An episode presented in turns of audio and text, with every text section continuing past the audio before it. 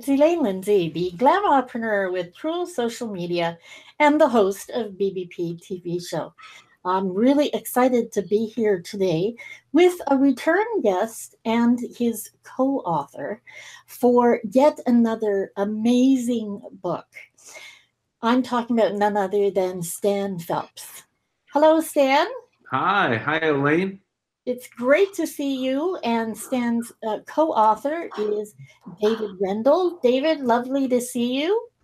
Nice to be here. Uh, great to, to get to meet you. Now, I'm going to dive right in, folks, and let you know a little bit about Stan, which some people will already know who watch the show, and something about Dave, too, because I think you're going to find these guys incredibly entertaining, exciting, all of the above.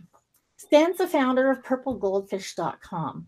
Uh, Purple Goldfish is a think tank of customer experience and employee engagement experts that offer keynotes, workshops that really drive loyalty and sales. And um, his group really helps organizations connect with the hearts and minds of customers and employees. Stan had a 20 year career in marketing that included leadership positions at IMG, Adidas, PGA Exhibitions, and Synergy. Now, he has absolutely written a host of books, including the first in the Goldfish series, Purple Goldfish. That included a thousand and one examples of signature added value, what Stan likes to call a lagniappe no doubt you'll hear about that a little later. He's a contributor to Forbes, and his insights have been featured on some leading sites such as Customer Think, Blend, Switch and Shift, and Business to Community.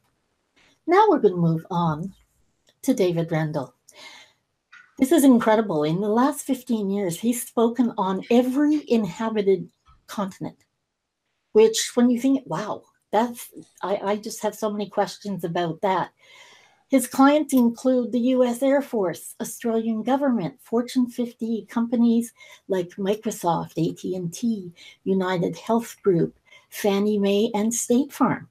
Now, prior to becoming a speaker, he was a leadership professor, and this is the one I love, a stand-up comedian. He managed uh, nonprofit enterprises that provided employment for people with disabilities. So that too definitely touches my heart. We're here today to talk about the latest book that they've written, or I'm hoping it's the latest. Sometimes can't keep up, Stan. Uh, it's called Pink Goldfish Defy Ordinary, Exploit Imperfection, and Captivate Your Customers. Let's just dive in. And I don't know which one of you wants to take off first, but let's uh, let's look at pink goldfish and tell me what started the concept. Why don't you take it, Stan? Sure. So the the idea of a goldfish is the idea that little things can make a big difference. And um, Dave and I connected about four or five years ago, and we um, I just saw a lot of application in Dave's founding concept called Freak Factor. And Freak Factor is the idea that what, you know, I'll let Dave maybe go into a little more detail, but the idea that what makes you weak is what also makes you strong and that you need to embrace your weirdness. And I just saw he he really focused more on personal development and leadership. And I just saw the applications to to marketing and branding. And uh, so we, a little about a year and a half ago, decided to put our heads together on it and I think it's one of the best ones uh, in the entire series.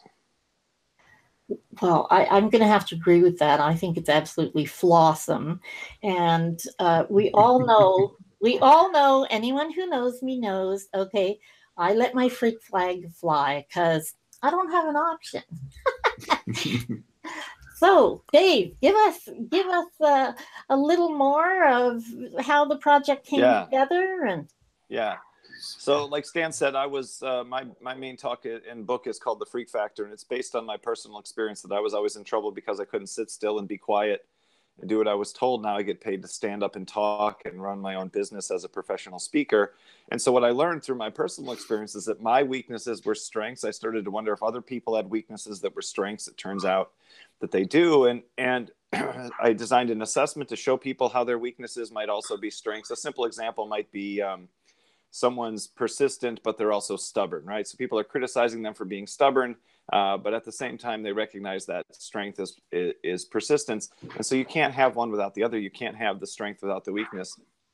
And so my, my book talked about, you know, kind of the personal um, applications of that, the career applications of that, and then went on to, uh, in a revised version, talk about the marriage applications, parenting applications, sort of uh, managing people um, getting more engagement. Um, and so we covered kind of all of that, but then and we talked a little bit about marketing and strategy um, in that last edition. And then Stan said, why don't we write a marketing and strategy version of the Freak Factor? Why don't we show companies that their weaknesses could also be strengths and that instead of fixing them, they could actually amplify them, they could actually embrace them and increase them in order to be successful. And so we started uh, gathering stories about companies who, um, instead of apologizing for weaknesses and trying to fix them, uh, flaunt those weaknesses, are unapologetic and unashamed about those weaknesses.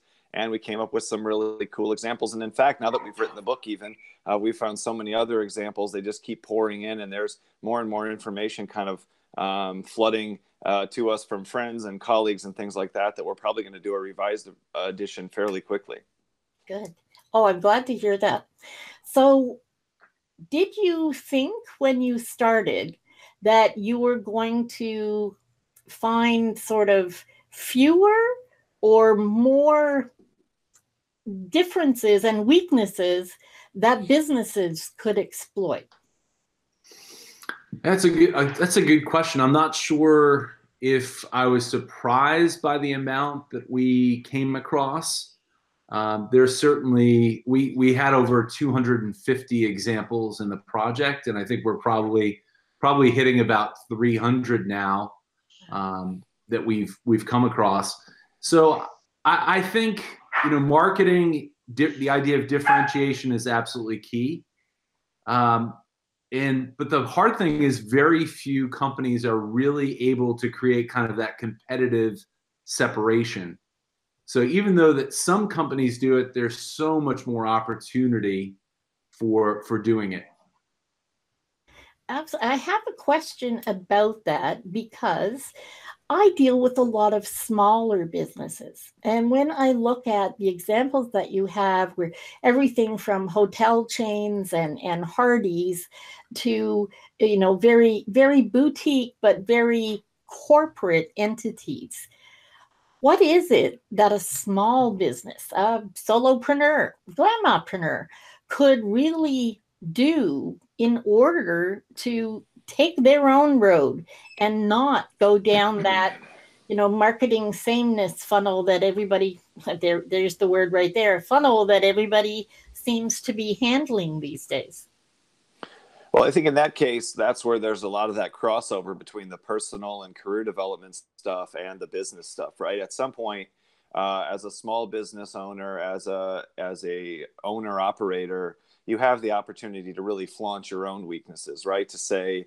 um, I'm interested in all these different things. I'm not going to focus, or I'm only interested in this one thing and I don't want to do anything else, or um, I don't want to work with these kinds of customers and so I'm not going to, or I have this unique style and I'm not going to try to tone it down for the people that that, that makes uncomfortable. Um, and so I really think that it really comes down to sort of asking what are my strengths and weaknesses and how do I feel um, good and and like it's smart a smart decision to build a business around who I am instead of trying to follow those instructions of how to do it the right way, how to do it the appropriate way, how to do it in a good way. You sort of trust yourself more and you see that no business is perfect. So why not build a business around my unique strengths and weaknesses instead of trying to build something kind of cookie cutter that fits all the other definition of, of what success looks like? Absolutely. That doesn't necessarily mean giving away or, or nurturing guppies or or giving away cookies. But you know, there are, I firmly believe that solopreneurs uh, need to embrace what you're offering in pink goldfish because there is so much of the cookie cutter effect.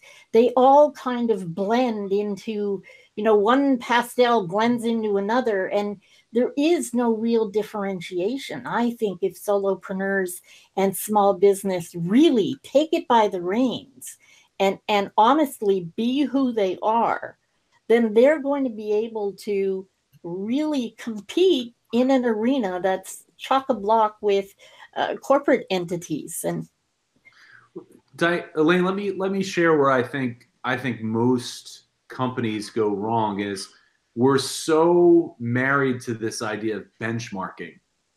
Yeah. Right? We look at it, we're in a category, we look at whoever the leader is, and we all start to follow down that path of kind of matching what they do and and pretty much everyone starts to look the same. And I what I think is neat about entrepreneurs they look for the angles, right? They look for the untapped pieces. And to Dave's point, when you're smaller and you're nimble and you're that much closer to the founder, you have the ability to kind of embrace what makes you different um, and go for a part of the market that's separate. You almost need to do that to stand out. And so I think the smaller you are, the easier it's to turn and to embrace these things. Yeah. yeah. and I think the other part of that too is just you, like you said, being solopreneurs um, and mm-hmm. fighting against the bigger businesses. I think part of it is just even being willing to stay solo. People are going to tell you that doesn't scale and and that's just a lifestyle business and what you really need to do to grow is this. Maybe you don't want it to grow. Maybe that's your unique thing. Maybe you want it to be simple. Maybe you want it to be small. Maybe you want it to be manageable. Maybe you want it to be um, uh, relatively uh, you know relatively contained. And so I think even being able to have the courage to say one of the examples we used in the book were some business examples from small giants where companies had a potential, had the potential to blow up huge. Um, they had the money, they had the interest, they had the customers, and they said, no, that's not really my style. I don't really want to run a business like that. People tell me that all the time. They're like, oh, Dave, you're a speaker and that's great, but that doesn't scale. I'm like, I'm not trying to scale it right? I'm not trying to scale it. And Stan and I are a great example of that. Stan's trying to do different things with his business than what I'm trying to do with my business. And so, not allowing people to tell you that you can't do it alone, that you have to make it bigger, that here's how you grow. If you don't grow, you'll die, that the big ones win and the small ones lose. Even just having the courage to stay small, keep doing it yourself. Uh, keep doing it the way mm-hmm. you're doing it. I think even just that is part of the message of Pink Goldfish that small isn't bad uh, right. There's a weakness in small, but there's a strength being agile. And, and, big is great, but there's a weakness to big, and that's being slow and, and not being able to move as quickly and not being as agile. So you always have an advantage wherever you're at. There's no perfect place to be in business. Right. And I think the worst thing that you can do, and I think so many companies try to portray, portray themselves, right? You have big companies that are trying to portray themselves yeah. as small and you have small companies that you can see right through they're trying to play much bigger than they are and that's not being authentic. It's it's not being true to who you are. And so what we're hoping is people through the assessments in the book are really trying to understand that everything that we may see as a potential weakness has a corresponding strength. And do you have the courage to even amplify that? And and even even take it to the next level that's that's a really good point. And and to that point i think it's really interesting that that dave you identify you are a speaker and and that that is you know you're incredibly good at it. Having been uh, in comedy i think that really gives you a, a unique perspective. And, you know, I, I don't think anything out there that shouldn't have some funny in it, including eulogies. There has to be funny everywhere. It's just how I roll. But I think that everything we do sort of informs where we end up. And and I have to ask because although I think Stan and you have a lot of similarities. I think there are some really cool differences. Now, I have a question about ultra marathons. Right. You run ultra marathons. Right. He's an Ironman. And an Ironman. can you tell me how that, where does that fit in your overall uh, view of you, the entrepreneur? Uh, well, I think uh, you know one of my I, I, took the Strengths Finder test years ago that Gallup has. You know, to look at your top five strengths, and one of my top five strengths is achiever. Um, and so I think one of the things I love about ultra marathons and Ironmans is there's a clear finish line, there's a clear start line, there's a clear measurement, there's clear goals, there's clear progress, there's clear times. And so I think I'm always drawn to activities that are clear, simple, straightforward, and allow you to have sort of achievements. Um, I've also, and this goes back to the freak factor, you know, I was always in trouble for being hyperactive. And now people go, wow, you run 50 miles. Wow. You, you know, you do Ironman triathlons. And so that's one of the things I teach people is that I get praised and rewarded now for the things that I used to get criticized and punished for. People used to say, Dave, you need to dial that back. Um, you need to tone, tone down. Sorry, that's too much activity and as Stan and I talk about the, in the book, instead of toning it down, I actually cranked it up to 11, right? And then once I cranked it up to 11, people started saying, that's fantastic. I wish I could be more like that when those same people used to be saying, you need to tone that down. Um, so I think it's just another one of those examples of me doing the kinds of things that are the right fit for me um, and that match who I am and that give me sort of satisfaction and fulfillment. Um, and that is also an example of being unashamed and unapologetic. Because even still now, there are still some people who say, "Oh, that's too far," and your body can't handle that, and that's not good for you, and you need to dial it back.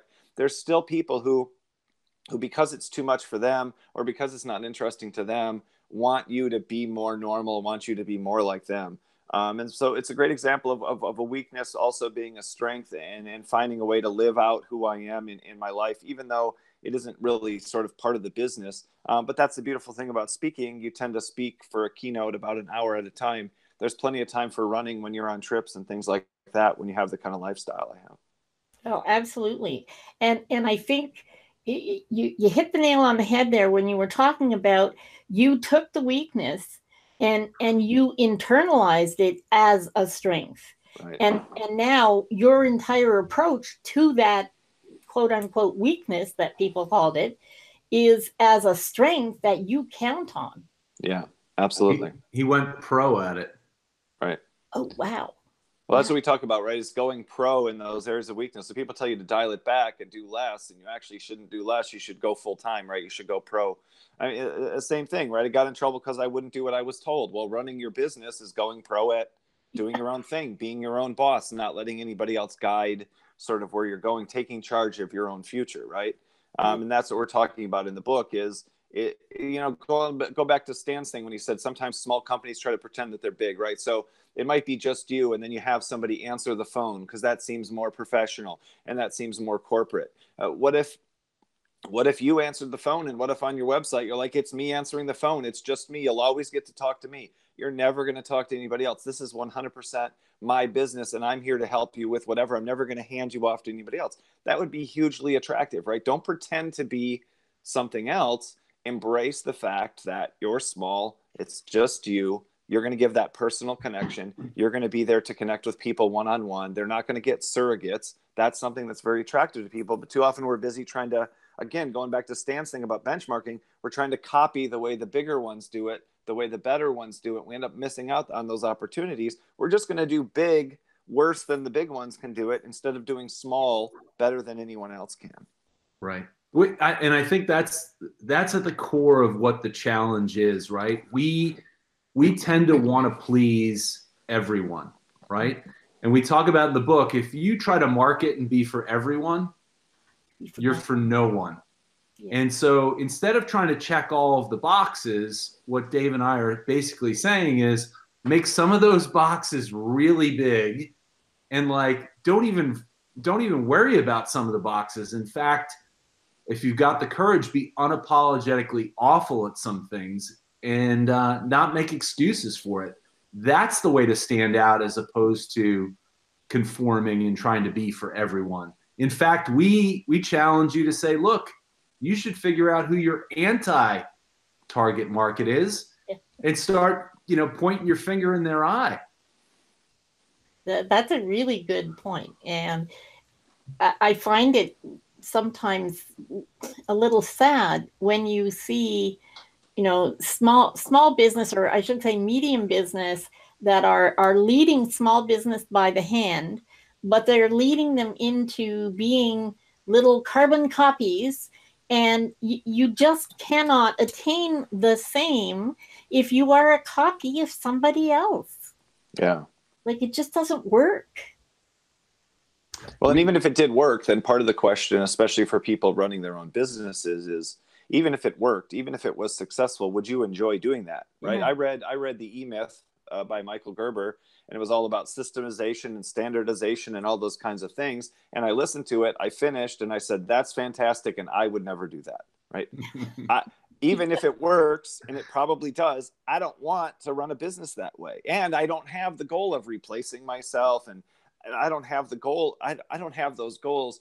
That doesn't wouldn't work for me. It might be successful, but now I've created a business, um, and then f- they created a job that I don't want. Right? Why would why Yeah. would your business?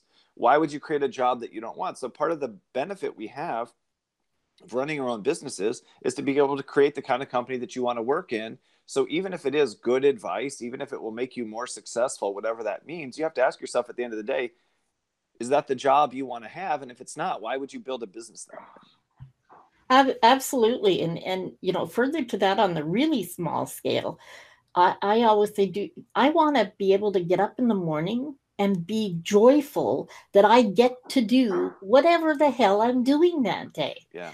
I Yeah. i don't want to feel that you know i i'm slogging 20 feet to my office and it's it's just like i had a job. So I- I, totally I totally get that. And stan from your early early experiences from doing you know huge advertising campaigns and and and working in in those uh, areas what do you see as the possibilities going forward for business in general if they maintain the status quo Well, here's the deal. I think I think you the the quickest road to extinction is to try to maintain what you've done. You know, the the theory in my books I write about is this idea that you never just meet expectation. And that every year the expectations of your customers rise. And so if you're continuing continuously doing what you've always done in the past, you're not going to be able to take it take it up a notch and stay above where expectation is. Yeah. And so through the core of my writing, through the entire Goldfish series, it's all about how do you differentiate.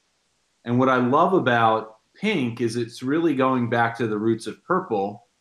And that was about differentiation by added value. What I like about Pink is you can take it all the way from branding all the way down to what we call micro weirding yes which is the experience that you provide in doing little things. Um, so I think it's a playbook for for anyone who wants to to you know stand out and be a category of one. Well, in all honesty, uh, after going through and over and over again, I have to say, I think it's a playbook for all business. Even if you don't want to be smart enough to differentiate, if you want to follow the norm and do whatever, this will give you all the things you don't want to do to stand out. I'm sorry, we, we we don't want those people reading this book. Don't Okay. read the book. Yeah, don't. Yeah, okay. So you people don't bother reading the book. No zebras and no cows, right, Dave? hey i don't care if they want to buy the book that's fine with No, don't not, buy the uh, book. Don't don't buy the this is one book. of those Do situations zebras eat goldfish? Hmm. I don't think they end up in the same sorry, situation yeah yeah um and and stan in in my research over and over again i've never ever said it before but tell us about oscar Oscar. Oh, my uh, my very first my very first pet. Yeah. So when I was when I was six, my very first pet was a, a goldfish, and um, you know he was. I won him at a fair. He was about this big, Yeah. But what's really interesting, I come to find that the world's largest goldfish, which Dave just spoke to a bunch of the folks from Holland, um, hails from the Netherlands. It's nearly 19 inches long. Wow. So average is three, six times the size, about the size of an average domesticated house cat. Wow. And so the reasons why a goldfish grows, there's five basic reasons, but the the biggest one, the one that you have control over, um, is this idea of genetic makeup. So, what do you do that makes you stand out in this kind of crowded sea of sameness? Um, and really, that's where I think businesses need to go. It's it's not only what you say, but it's how you do what you do and why you do it. And our hope with Pink is it's going to get people a little more in touch with um, those things that make them unique. Absolutely, and and the one thing that I saw through a lot of the examples is there's an awful lot of lagniappe here. Lagniappe has sort of gone through the entire series. Um, for people who don't know, Stan, I'll let you define it because you'll define it better than I do. But it, it has gone through the series and i was really excited to see when i got into pink goldfish that it was oh wow okay it's it's still lagniappe there's right. other, other things at play here but that above and beyond i believe is critical. Yeah so Lagniappe, real quick if you're not aware of it it's a concept that comes from uh, louisiana from the southeastern part uh, dates back to the 1800s in fact, Mark Twain said that lagniappe was a word worth traveling all the way to New Orleans to get. Yeah. And it's this idea of doing a little something extra, something that gets kind of thrown in for good measure, um, something to kind of honor the relationship and go above and beyond the transaction. And so, yeah, it's it definitely is is a main concept. What I like is, as much as I like lagniappe, this idea of kintsugi, this Japanese term, is really kind of the the founding principle that we really latched onto for the book. Wow! Wow! Um, kintsugi is, um, if I remember correctly, the Japanese emperor uh, broke his favorite tea bowl and when he sent it to be repaired, it came back and it was ugly as sin. They'd used you know crap metal and what have you. And he, he said, no, no, no. And he sent it back to his craftsman and said, no, no, I want to do it well. And it came back with gold on the cracks and and he they lacquered it and made it something of beauty and um, to me it's it spoke to me a lot um, because when when you have a lot of scars this is not something that normally people do. But having having the consideration for something and not just chucking it out uh, considering something that's that was in some people's eyes less than and making it more than i think that's fabulous Dave, Dave, go into go into how that became a thing in Japan, as well as why I think those objects were more of value. Yeah, so what's fun about that story is people actually started breaking their bowls on purpose, right? That started, you know, oops. Um, and so that shows the power, right? We illuminated imperfection, and instead of that being a negative, it was actually a positive. So I think a lot of and this is why this is the founding idea of pink goldfish. What a lot of businesses are trying to do is hide imperfection fix imperfection avoid imperfection. And what kintsugi shows is is you can illuminate it and not just be okay you can actually make what you're doing even more valuable than things that aren't broken that are perfect uh, that are flawless. Um, and so i think that's one of the key ideas is that we can highlight we can put um, the the spotlight on those weaknesses, and that will actually draw people towards us um, instead of pushing them away. And I think that's a powerful mm-hmm. idea that again doesn't really, um, you know, isn't the first thing that people are taught when it comes to business. You're taught the exact opposite. Find those gaps, find what's wrong, fix it. Do a SWOT analysis, find what's wrong, fix it. Find those gaps, fill in those gaps. benchmark, find what the good ones are doing, um, and copy them and do it better. Kintsugi says, wait a second, you're broken in unique and interesting ways. What if you highlighted that instead of trying to hide it? What if you illuminated it um, instead of trying to sweep it under the rug? And I think it's a great concept um, that's really uh, has profound implications for our personal lives and our relationships as well. Like you said, Absolutely. we all have scars, either visible or invisible, um, emotional or physical. Um, and I think highlighting them um, and being proud of them, unashamed of them. Again, that flaunting comes back, being unashamed of them and unapologetic. Um, is oftentimes what draws people to us. That vulnerability, um, that humanity is what what connects us as as human beings. And and there you struck on flaunting, which is number one, yeah. and I believe you have seven uh, ways to differentiate to to stand out.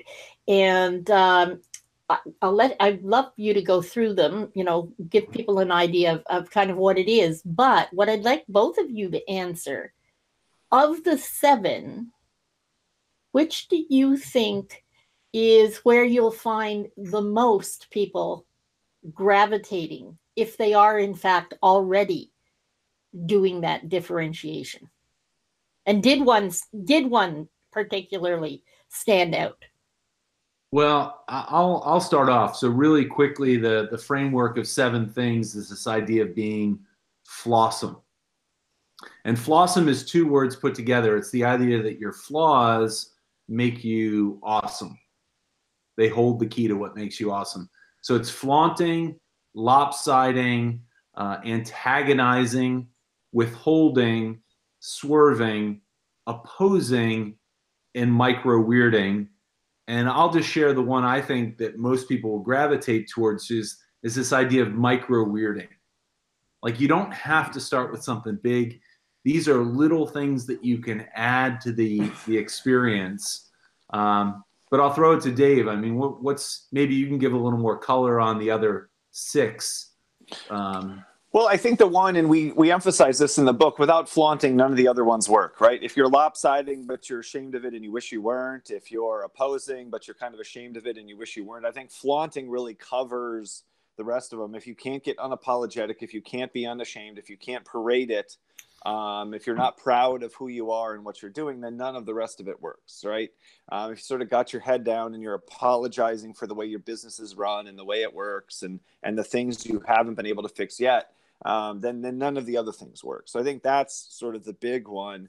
Um, I, I think the one I, I mean there's they're, they're also they're also interesting. I think um, you know the one that I think is probably my favorite is is antagonizing. Right, it's the opposite of everything we've ever been taught about how to customer satisfaction. And you don't just want that; you want loyalty, and you just don't want loyalty. You want evangelists who are out there sort of preaching for you. And so to tell people and to give examples of companies who deliberately antagonize their customers. I mean, one of my favorite examples that's brand new from a from a big big company um, is Bud Light. Bud Light has a new commercial where a guy, you know, says everybody wants some Bud Light, and one guy goes, uh, "Do you have an autumnal mead? And, and, does it have notes of honey and and pumpkin?" And, and they kick the guy out, right? And they say, "We're for the many, not the few." Right?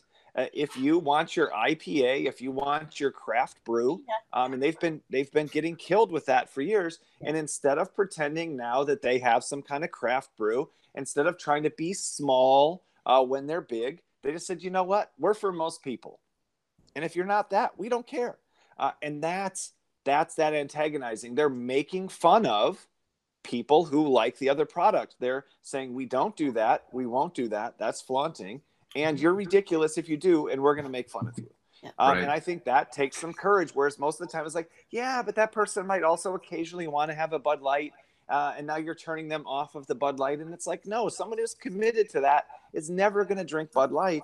And so just go with it and make the people who do, do drink Bud Light feel like there is sort of like it's okay for them to also be bothered by those people and to think those people are ridiculous. Right.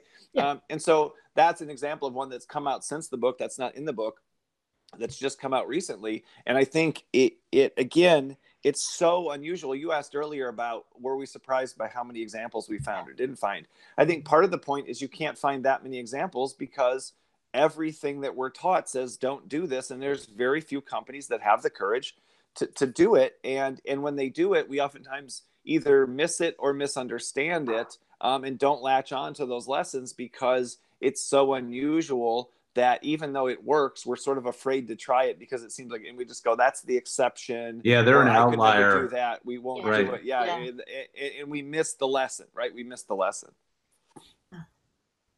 Oh, that that's a really really good point. And um, I, I guess like early on, one of the first antagonistic was Apple when they did the Apple and the the PC commercials with uh, yep.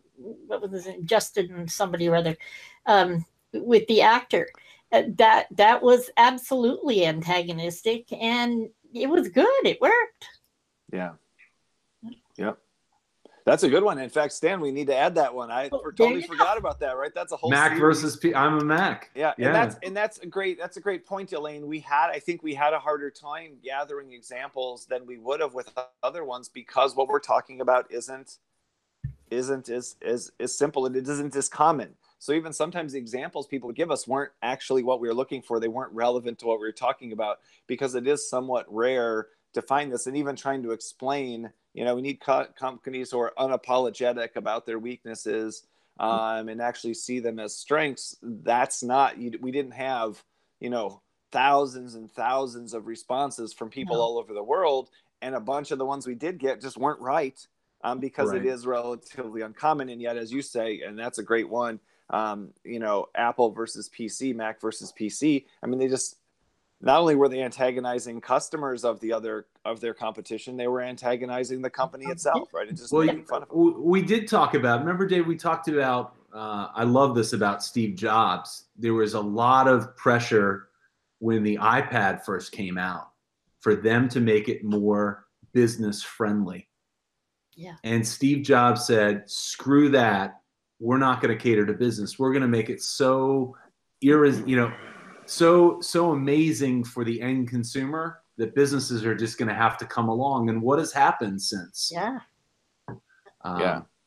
Yeah, he, he was definitely a trailblazer. Um, oh, wow. what, what I what I think is neat, and Dave said Dave was just in Barcelona like ten days ago, and we're getting these examples from all around the world, which is great. Um, we even think as we update the book that there's even uh, a cousin to kintsugi, this idea of wabi sabi that we're even to explore further.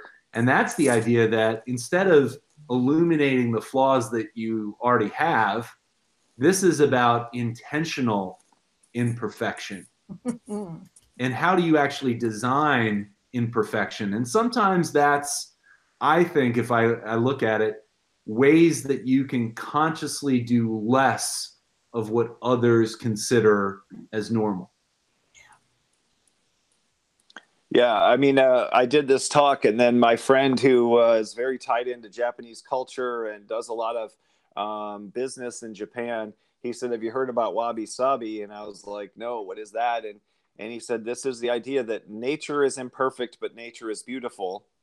So what if when we made things, we made them intentionally imperfect, right? We don't, it's not accidental. It's not like, well, I guess this is the way it is, so we'll highlight it. It's no, I'm gonna. So they make a bowl and they put a nick in it right at the beginning. They they make a table and instead of sanding that knot out and making it smooth, they leave it rough and they leave it raw and they leave it ragged.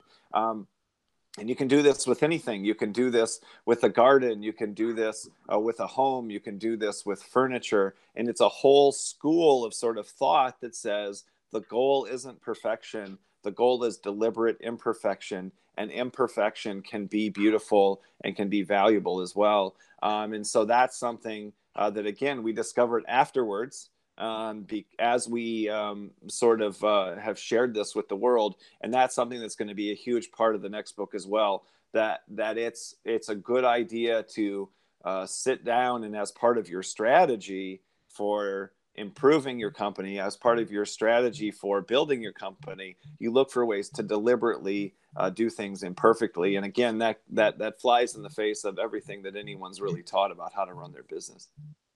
Well, it, it's funny because for almost a year now, I'm forever saying to people, okay, stop trying to be perfect. If perfection existed, there'd be two humans. Period. End of sentence. Yeah. Yeah. Yeah, like it just they, they nowhere, nowhere. People are forever searching for it.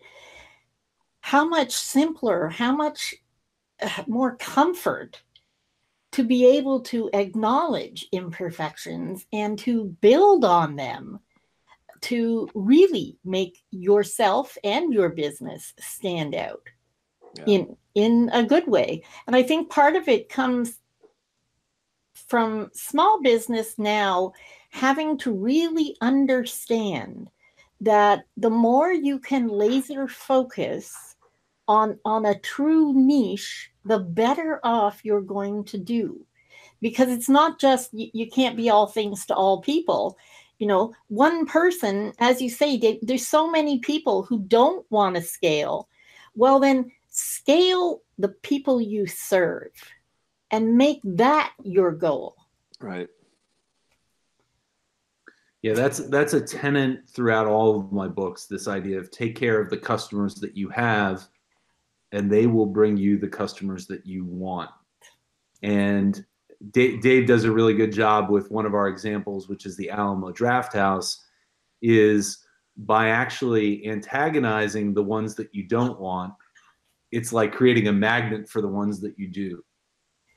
Well, I wish I lived there because there I'd go to movies.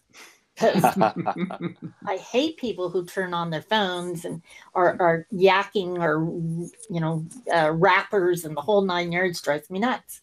Well, they are uh, they are moving across the country. Stan and I we just got one in Raleigh, um, so they are spreading because people want that. I mean, the regular movies tell you don't talk or text, and then yes. they don't do anything when you do. Alamo Drafthouse actually follows up, and that's that's very attractive to some people, very unattractive to other people, right? And so uh, you're proving the point, right? I you hear that story, and instead of thinking I would never go there, you think that's exactly where I would go. Oh yeah. But the beauty of it is, as when other people hear that story about someone being kicked out for talking and texting, they think I would never go there, and that's perfect. That's exactly what you want. Is for for one action to clearly push some people away and draw mm-hmm. other people in at the same time. Yeah. Absolutely. Oh wow. This this well, I, I've I've taken you guys longer than I was supposed to. There's um, two of us, so that's okay. Well, that's awesome. That's awesome. It's all right. It's just more flawsome. It's more flawsome, absolutely. And yeah, and I'm definitely all about the flawsome, with or without the e. uh, I I just would love to have you both leave our audience with one little nugget that they can implement in their lives, either personal or business, that they can do immediately. Something that you find useful for you, something that, you know, just makes sense to you. Hmm. And doesn't matter which one starts, but if you would both leave us with a nugget, it would be great.